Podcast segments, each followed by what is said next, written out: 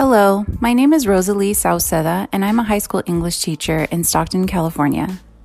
But my career didn't start in teaching. It actually began in the military when I enlisted in the United States Army about three weeks before graduating high school in 2002, seven months after 9 11.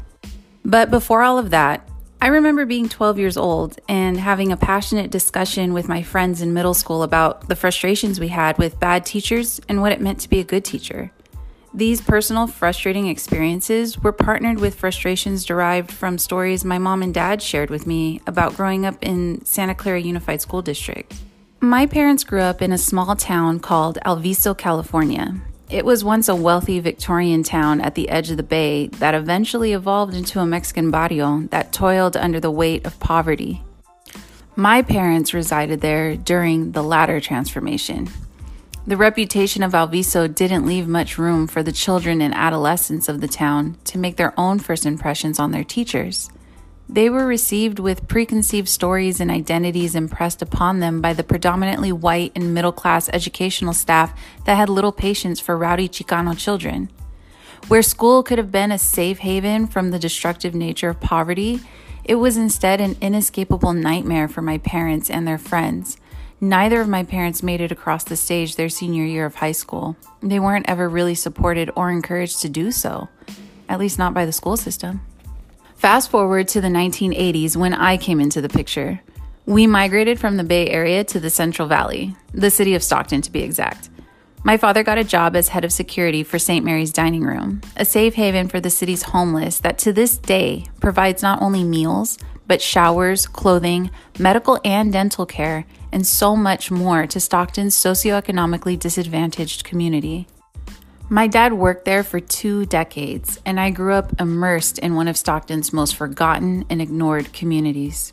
You see, my dad couldn't afford daycare, and to be honest, even if he could, his Mexican American sensibilities would never have allowed him to trust a non family member to care for his child.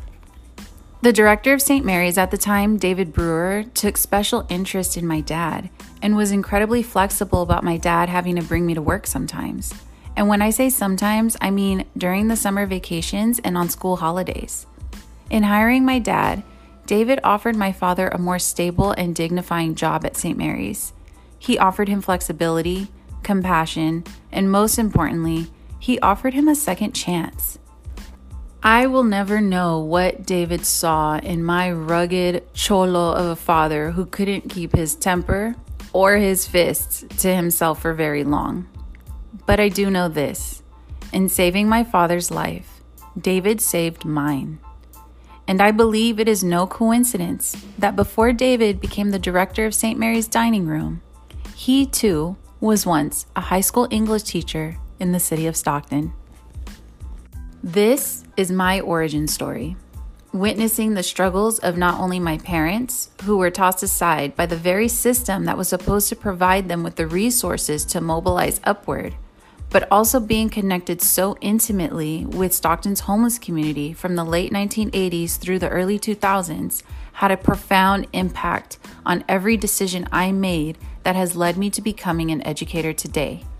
And I am not the only educator who has a story to tell. Every day, I am surrounded by human beings who have devoted their life's work to educating our community's children and youth. And every day, I am reminded of just how out of the loop the greater society is about what it takes to make a great educator. And don't get me wrong, I know that there are some bad teachers out there. I definitely knew it when I was 12 years old. But teaching isn't just homework and grades. It isn't just pencils, paper, and books. It is a lifestyle choice to help uplift the entire community by focusing on the future while still engaged with the present. This podcast is about humanizing educators by sharing their stories, the stories we teachers share with each other when we get that rare moment to catch our breath. The stories that reveal why we stay in one of the most necessary yet disregarded professions in our country. This is my way of inviting you, a member of our community, to listen in on these conversations, to be invited to our humble table, and to learn what really makes the people who educate other people's children wake up every morning, and grind through another seemingly impossible day of uplifting every student who enters our lives. This is Educators Not Robots, a podcast that humanizes the educational experience. Join us on Sundays at 8 a.m. starting on September 6th on Apple Podcasts or wherever you get your podcasts.